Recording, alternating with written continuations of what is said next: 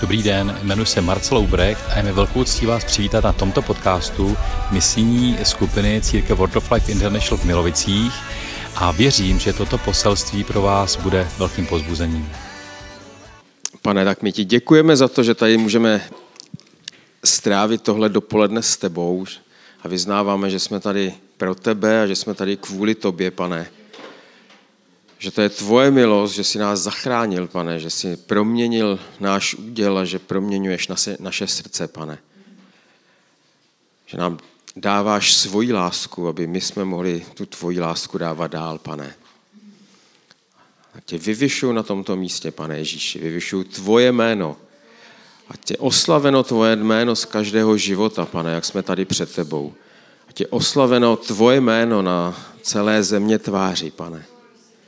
A ti děkuju za církev, že se schází dnešního dne církev, aby tě chválila, pane. Aby vzdávala tobě čest a slávu, která ti náleží. Haleluja. A děkuji ti za tu milost, pane, že můžeme žít ve svobodě, že můžeme žít v téhle zemi. A tak se chci modlit ještě jako v tuhle chvíli za pana prezidenta žehnám mu, pane,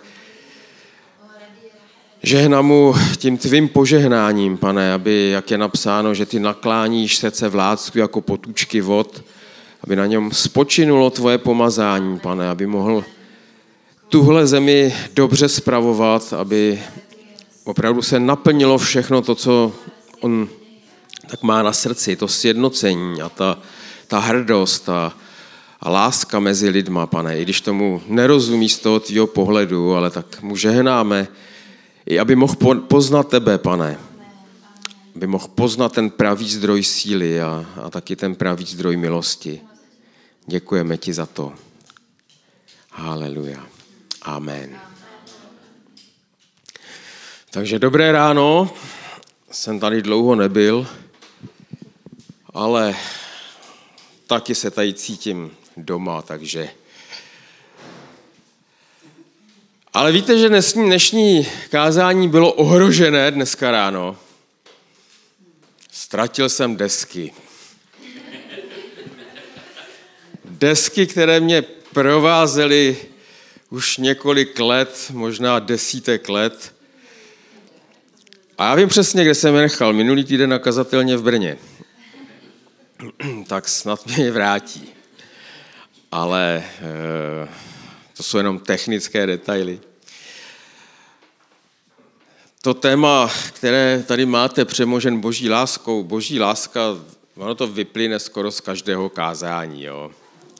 To je jako v tom vtipu, jak se ptali, jaký bylo kázání. No dobrý.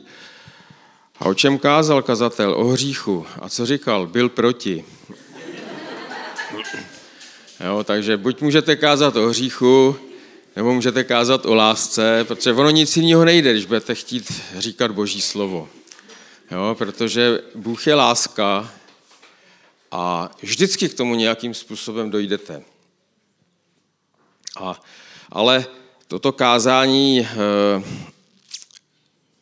jsem o tom začal přemýšlet, když e, asi každého ovlivnili ty ta politická situace před volbami a, a různé debaty a názory těch kandidátů.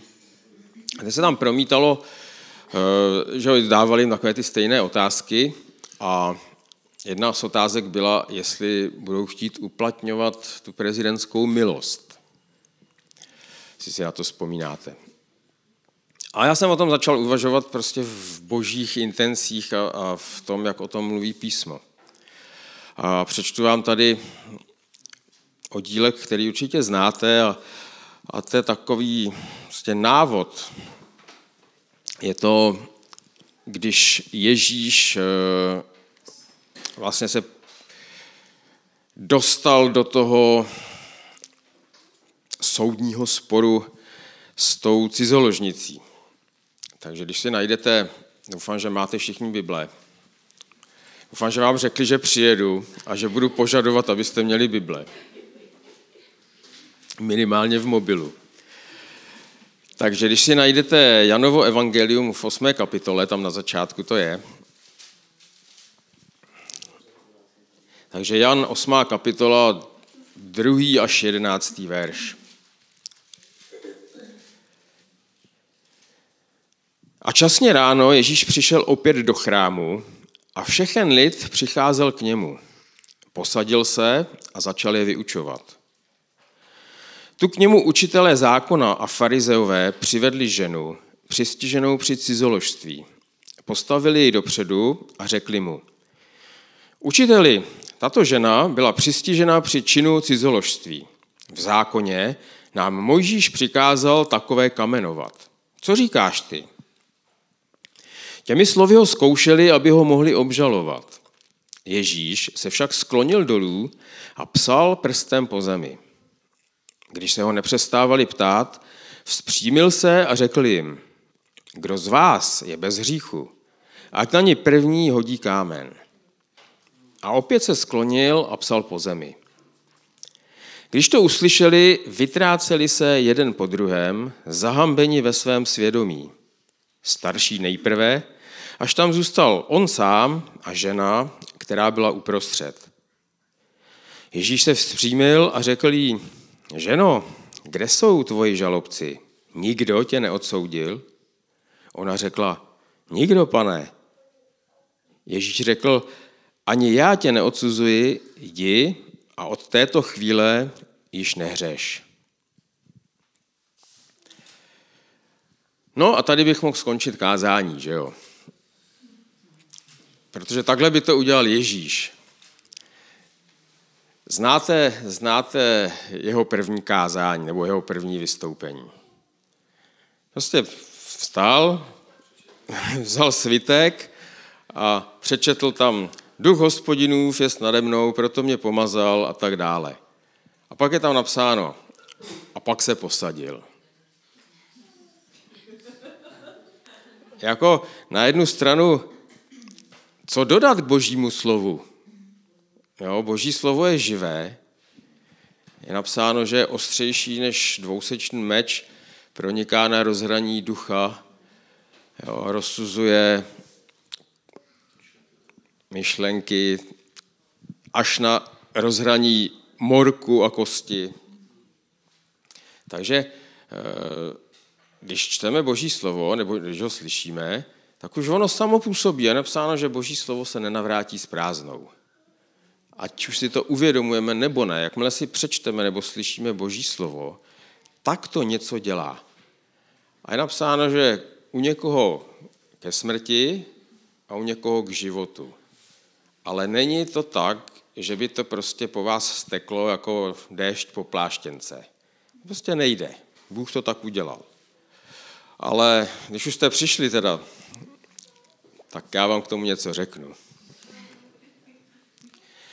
Ne, to, to jenom jsem tak chtěl trošku odlehčit, ale když si přečtete tento oddílek, tak úplně jasně tam na člověka prostě vystoupí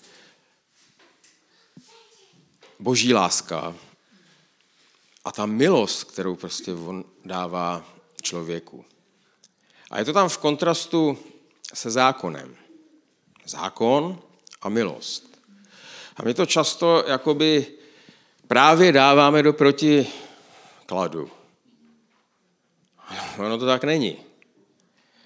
A když se podíváte na to, co se odehrávalo před tímto příběhem, tak tam je právě to, že eh, na ten, tu slavnost stánků, což si přečtete, až si od Štěpánky půjčíte tu knihu, si přečtete, co to je slavnost stánků, tak tam Ježíš vystoupil a byl tam právě spor o eh, jakoby výklad Mojžíšova zákona. A tady to pokračuje a v písmu opravdu není nic náhodně. A teď, když si to dáme do kontextu tady s tím příběhem, jak vnímáme zákon? Máte rádi zákon? Všeobecně pravidla. Pan prezident, už ho tak můžeme asi titulovat, Pavel, řekl, že chce vrátit řád. A teď to ohromně jako lidi namíchlo. Velké množství lidí, a když jste, když jste sledovali ty rozhovory, tak oni říkali, jo, všechno dobrý, ale prostě ten řád, on je voják. Jo, to jako tady pojedeme jak na vojně. Přitom si troufám tvrdit, že 80% z těch, co to říkali, jak v životě na vojně nebyli. Jo.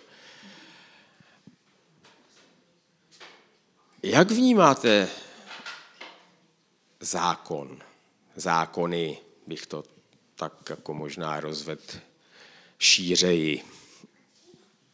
No, já teda největší zákon, s kterým bojuju, je omezená rychlost.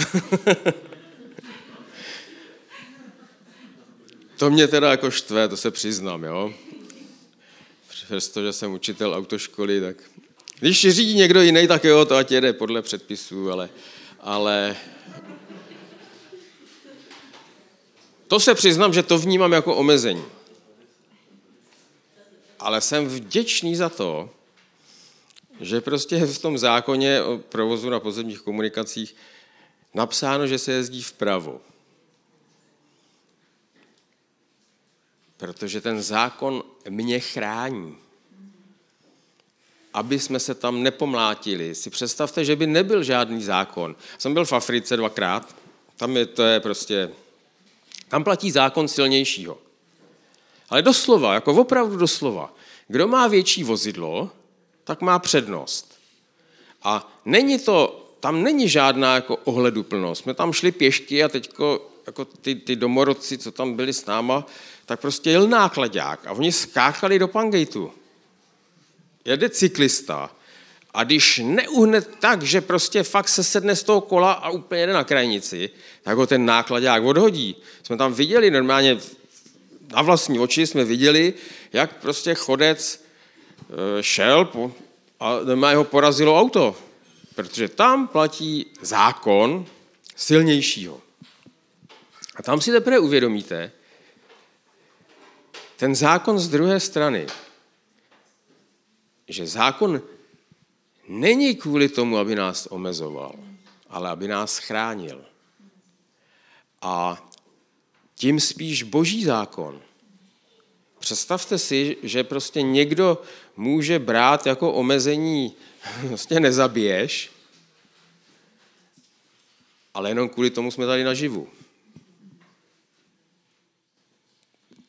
Takže i zákon, když se nad tím zamyslíte a víte, že Bůh dal svůj zákon, nebo takhle, že eh, to, co je v písmu, tak je boží zákon.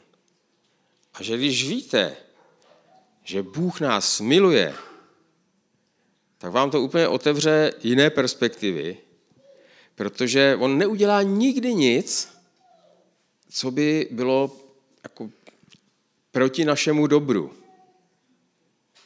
A to je první předpoklad, s kterým musíte přistupovat k Bohu. Bůh tě miluje.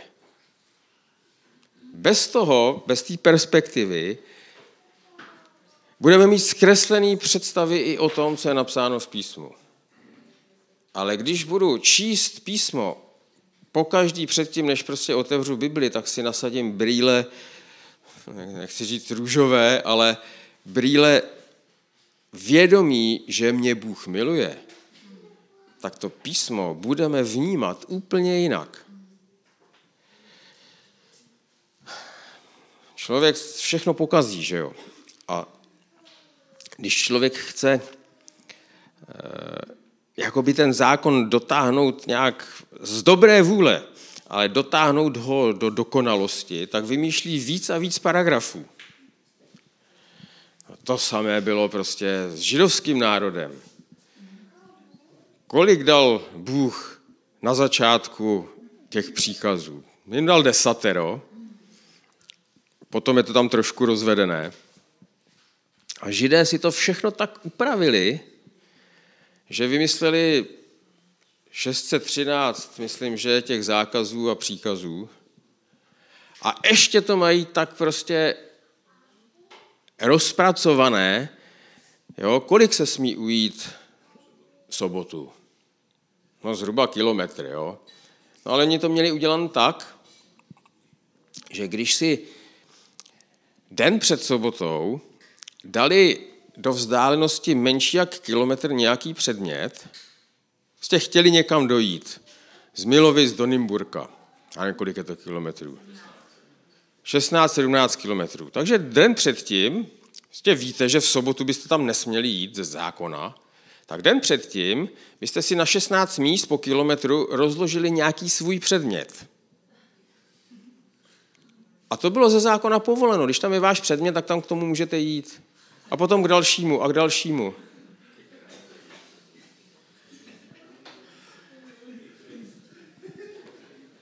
Ale za chvíli zjistíme, že o něčem podobným je tento příběh.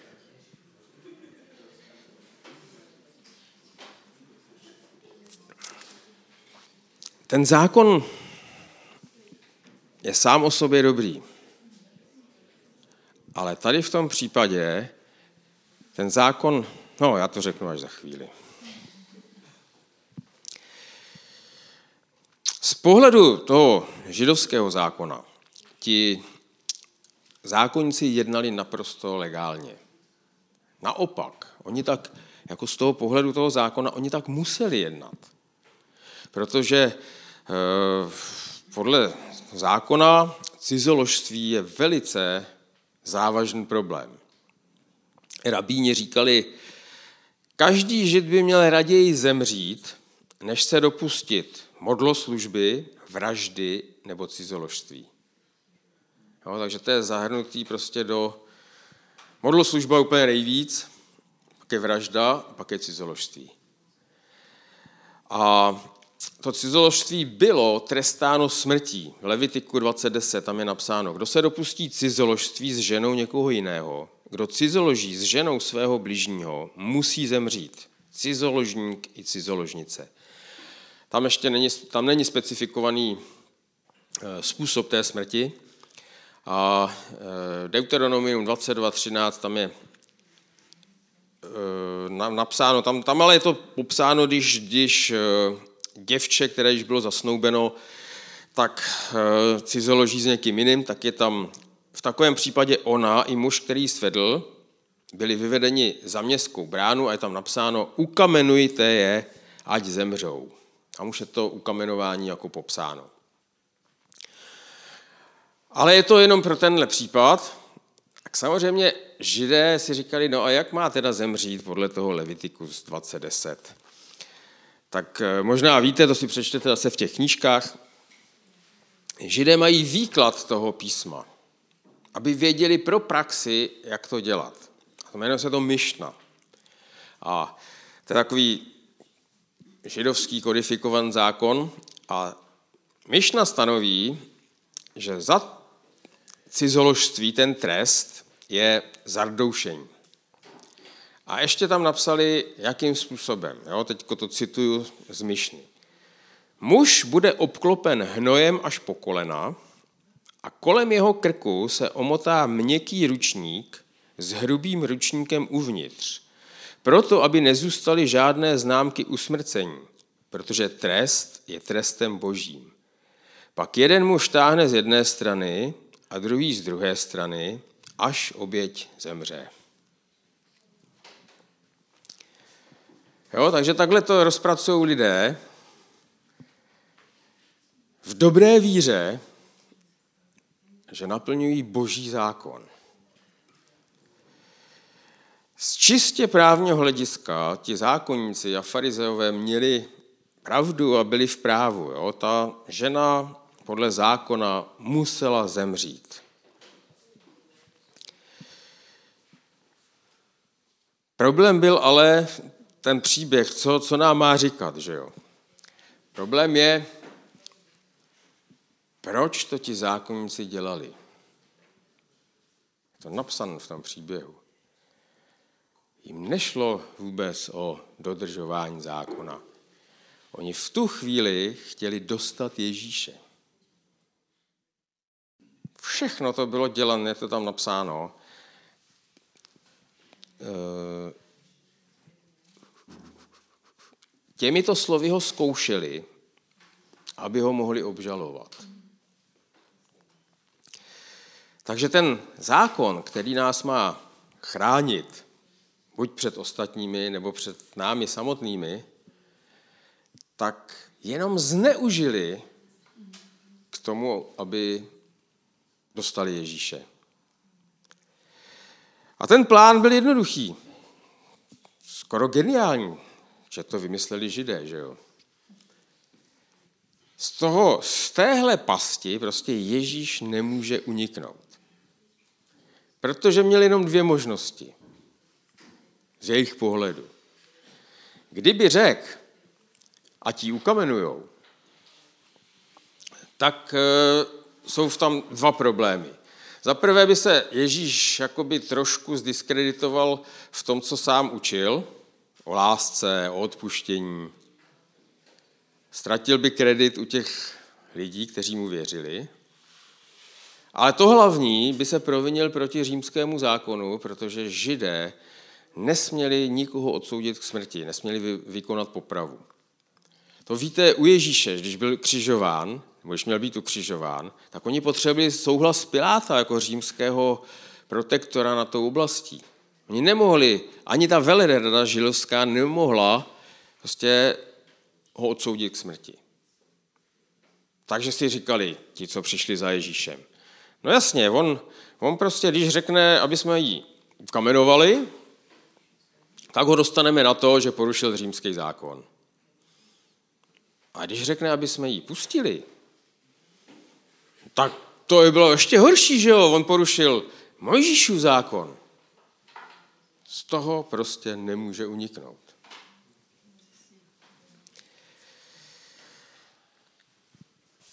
A teď se dívejte, ještě takhle řeknu. My, když čteme písmo, tak se podle toho, v jaké jsme situaci nebo co prožíváme, tak se stotožňujeme s některou z těch postav. Takže, to se nevztahuje určitě na vás, ale když bude někdo v hříchu, tak tam bude vidět, tak se jako stotožňuje s těma hříšníkama jo, a má radost, když tam přijde nějaká milost. Pak jsou tam ty zákonníci, si říkáme, no to jsou pěkný potvory, jo, ale ty jo, ale neodsuzuji já taky někdy někoho? Jo, nechovám se někdy jako, jako ten zákonník? Ale ona tam ještě třetí postava. A to je Ježíš. A to má být náš příklad. A teď se, teď se koukněte, o co šlo Ježíši. Jemu nešlo o dodržení zákona. Jemu šlo o to, aby pomohl obou těm stranám.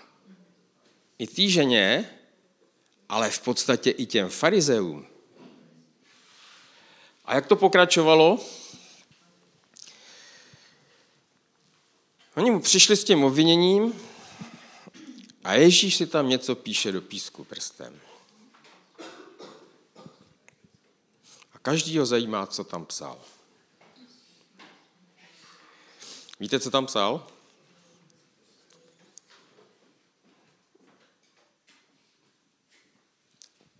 Vám řeknu svůj názor, ale to můj názor, berte to tak, není to písmo. Je tam totiž, tam je použito eh, pro psaní, obyčejné psaní, je použito řecké slovo grafein, jako ve smyslu, jako to znáte, že jo, grafika, grafologie a tak. To je jako to písmo. A tady v tom případě, a myslím, že to je skoro na jediném místě, tak je tam napsáno katagrafein. Tam taková předpona. A to znamená jako proti.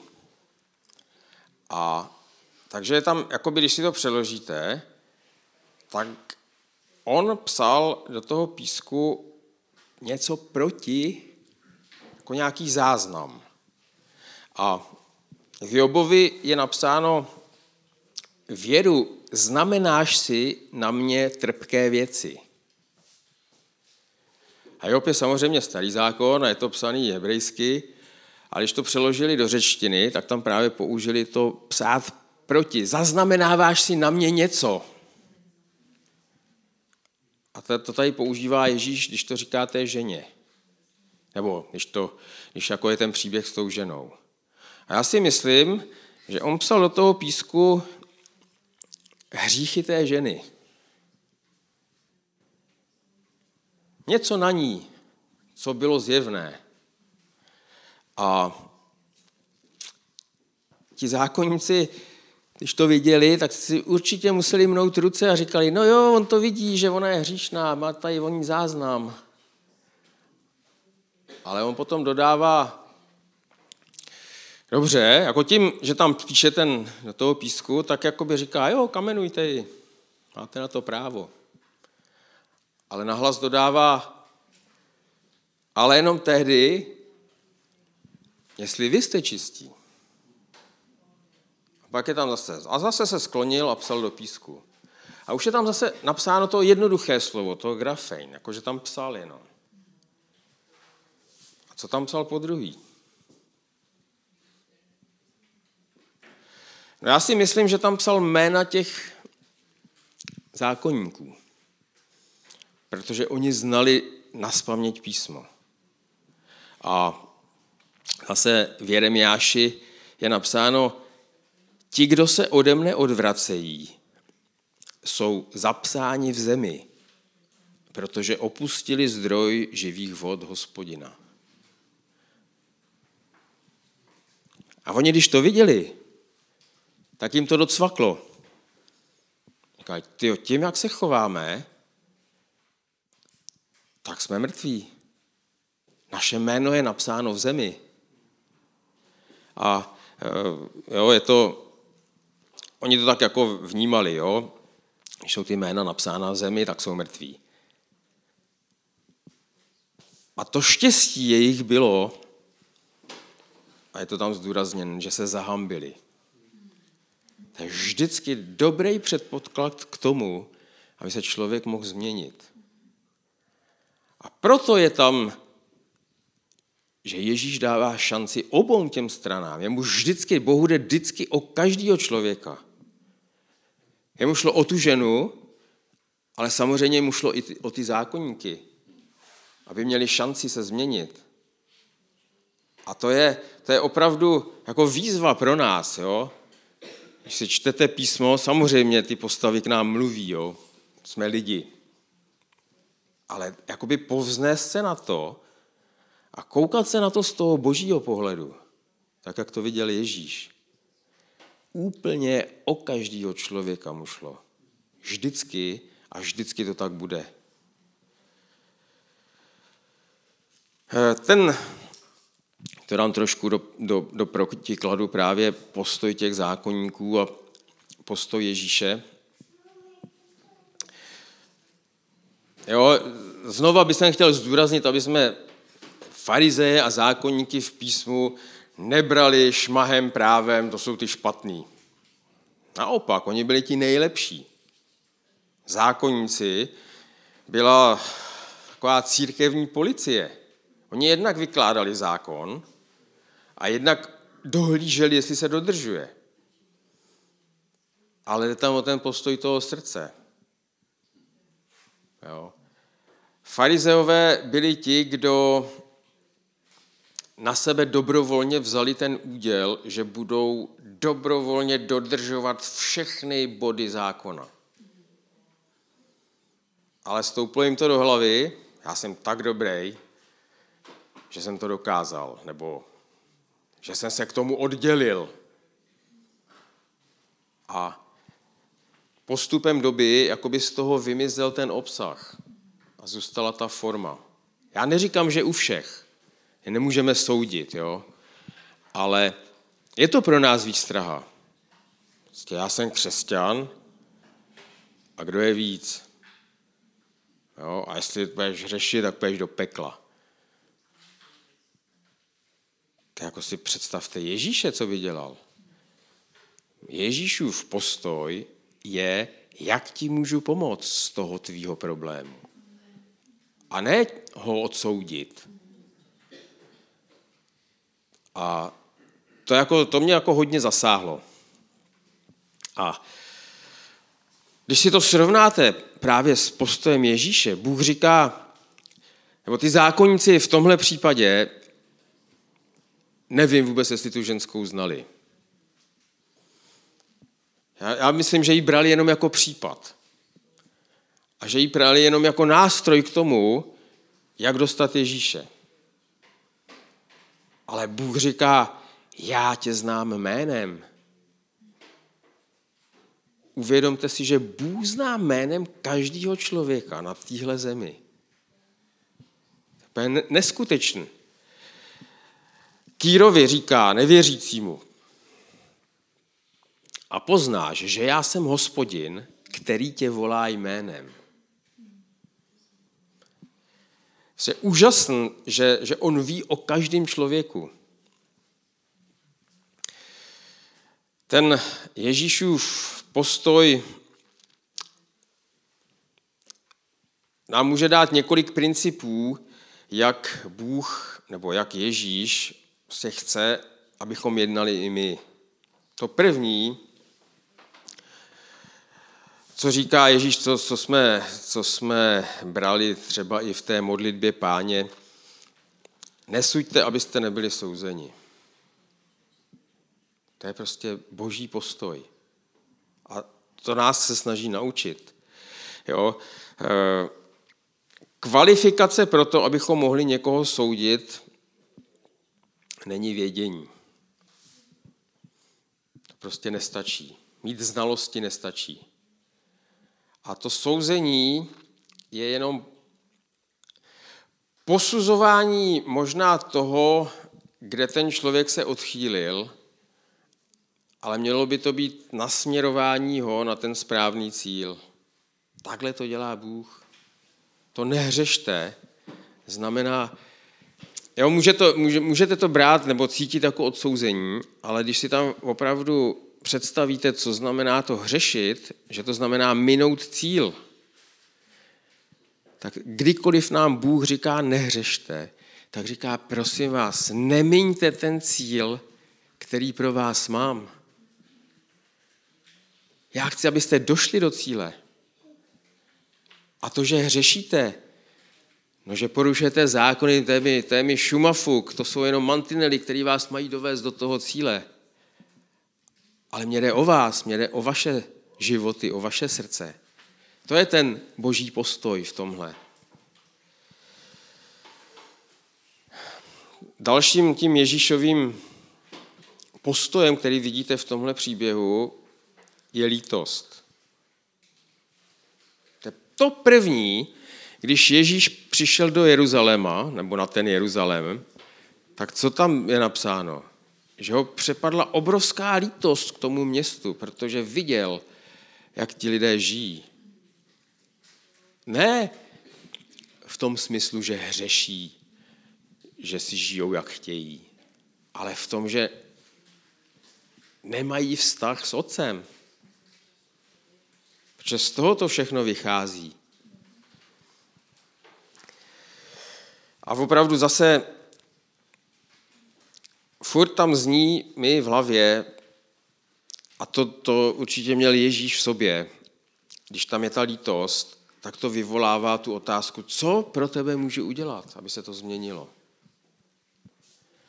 Třetí ten princip, Bůh dává vždycky druhou šanci. A třetí a čtvrtou, další šanci bych to možná zobecnil. Nás nechce zadupat do země, když něco uděláme špatně. Ale chce nás zvednout a nasměrovat nás tím správným směrem. Třetí, Bůh vždycky člověku věří. Je to zvláštní, ale Bůh v nás jako lidi věří. On věří, že to prostě dotáhneme do konce. Někdy říkáme, jako samozřejmě, z našeho pohledu všechno bereme, že jo? My jsme ten střed země, ale jako víra, my máme víru v Boha. Ale on má daleko větší víru v nás. No jinak by s lidma už dávno skončil, že jo.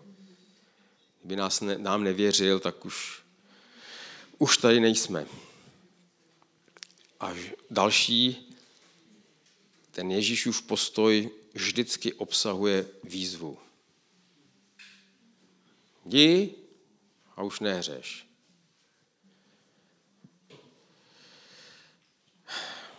On neříká, on neřekl té ženě, hele, všechno je v pohodě. Naopak, on jí řekl, všechno je špatně. Ale můžeš to změnit. Tam nevíme, jak to dopadlo. To je na tom to krásný. Jo, ta výzva tady je. A někdy to dopadne špatně. Ale pak je tam vždycky ta druhá šance. Jo? Pak vždycky musím vědět, že, že tam Bůh čeká, aby mě se zpátky nasměroval.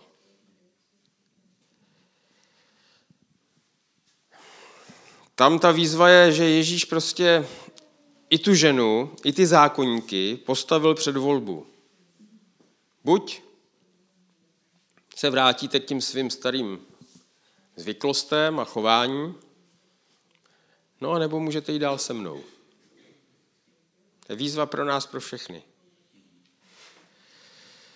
Eh, a teď se zkusím podívat ještě, aby, aby nám to úplně docvaklo. Se vrátím k tomu, co jsem říkal na začátku, ta prezidentská milost. My to totiž chápeme špatně. Možná znáte to, co používal apoštol Pavel hodně jako pozdrav v několika listech. Milost, milosrdenství a pokoj. Jim tam, takový ten... A ono to vypadá jako pozdrav, jo? Dobrý den, nebo ať se vám dobře daří. Milost, milosrdenství a pokoj od Boha Otce a tak dále. Jaký vidíte rozdíl mezi milostí a milosrdenství?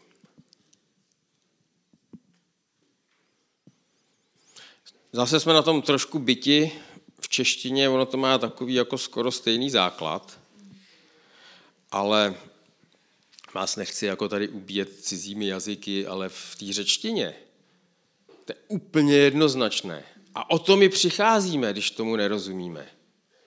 My bereme tu milost jako to, co prostě řekne prezident a prostě omilostní toho, koho si vybere a on jde domů z vězení třeba.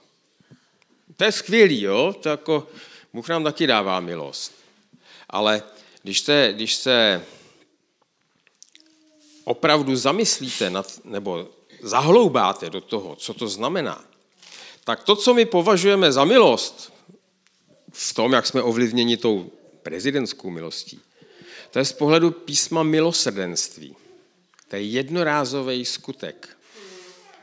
Znáte příběh o milosrdném Samaritánovi. On udělal něco pro toho, kdo to potřeboval. To je milosrdenství. A je to skutečně třeba to odpuštění nebo to slitování. Jo, takový ten lítost, soucit. Zkusím to připodobnit na příběhu vymyšleným. Jste zaměstnanec nějaké firmy a spronevěřili jste peníze. A majitel firmy na to přijde. Odpustí vám to, nepotrestá vás, ale propustí vás z práce. No a vy s tím žijete potom dál, že sice jste nebyli potrestáni, ale nějak jste se potom jako rozešli. To je milosedenství. Prostě nepotrestání. A milost je doslova přeloženo to, to slovo eh, charis, to znáte, to je milost, a doslova přeloženo je to neustálá přízeň. Neustálá přízeň. Takže si představte ten samý příběh, Spronevěříte peníze, majitel na to přijde a nejenom, že vám to odpustí, nejenom, že vás nepotrestá, ale ustanoví vás spolumajitelem firmy a řekne, už nemusíš tady krást, je to tvoje. Tady máš auto, mobil, notebook, kreditku. A když přijdeš do supermarketu, nemusíš platit, ten supermarket je tvůj. To je význam slova milost. A dobře si to zapamatujte, kdykoliv budete číst písmo, objeví se tam milost, tam je to na mnoha místech. Když Bůh nám dává milost, to neznamená, že nám prominul nějaký hřích. To neznamená, že jsme byli ušetřeni smrti. To všechno to zahrnuje samozřejmě. Ale znamená to, že nás přijal dokonalé za svoje děti a dal nám všechno ze svýho. Jak by nám spolu s Kristem nedaroval všechno? My pořád ještě tomu nevěříme. Jo, na 100%. My si to opakujeme a jednou nám to dojde. Ale on nám dal všechno. On nám dal milost. Je to neustálá přízeň. A to je boží láska. A potom, když bych pokračoval v tom pozdravu, tak tam přijde pokoj. Ale ten pokoj není takové to, dej mi pokoj. Ten pokoj není jako, on, to, on je to překlad, řecký překlad toho šalom. A šalom to znáte, jo? Ale to neznamená jako mír se to překládá taky. To neznamená mír ve smyslu klidu zbraní. Jakože teď skončí válka na Ukrajině a, a přestane se bojovat. Ten pokoj, šalom, znamená, že ty znesvářené strany si padnou do náruče. Ale to není možný z lidského hlediska, protože se v tom boji uděje, uděje tolika křivt. To prostě nejde. To je jenom boží zázrak.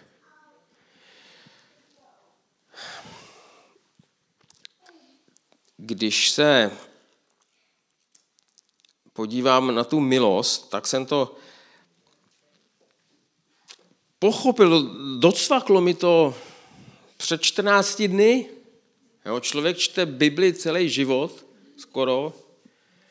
A jedna věc mě jako docvakla, jsem si říkal, ale my přece, furt je tam, tam ta milost a přání milosti a, a tak dále, ale my nemůžeme mít takovou milost, jako, jako má Bůh přece. Bychom ji měli mít právě kvůli tomu, abychom dokázali odpouštět, abychom dokázali milovat.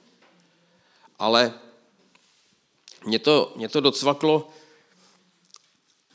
na to si najděte a zaškrtněte. Možná to někdo víte, ale pro mě to je jako fakt úplně záblesk.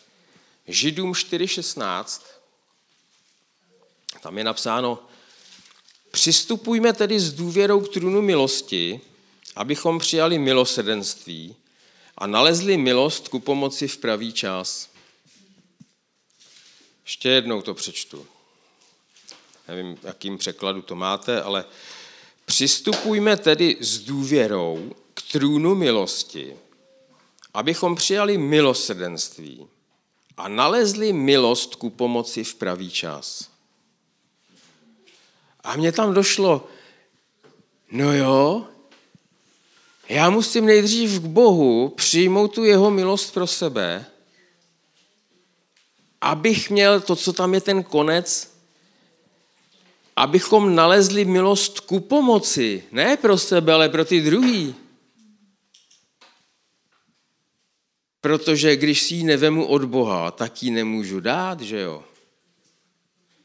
Já musím přijmout milost pro sebe, u trůnu milosti, abych tu měl, abych tu milost měl ku pomoci těm ostatním v pravý čas. Ale já nevím, kdy ten čas bude. Proto ji musím mít pořád dost. Proto musím furt k tomu trůnu milosti chodit, si doplňovat citovou nádržku, aby až přijde ten pravý čas, jsem jí mohl dát.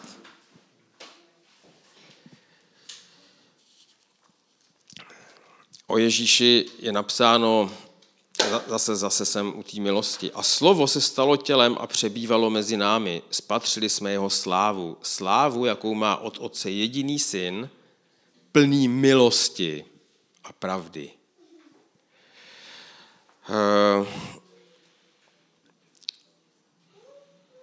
V 16. verši Janova Evangelia, té první kapitoly, tam je ten důsledek. A z jeho plnosti jsme my všichni dostali milost za milostí.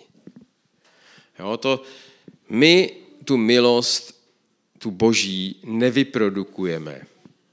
My si ji musíme jenom vzít vírou, aby jsme ji pak mohli dávat dál. A zkuste si z toho dnešního, kdybyste se nezapamatovali nic, tak si zkuste zapamatovat že ta boží milost, to charis, je neustálá přízeň. My máme tu výsadu, že žijeme v neustálé přízni Boha, který tohle všechno stvořil.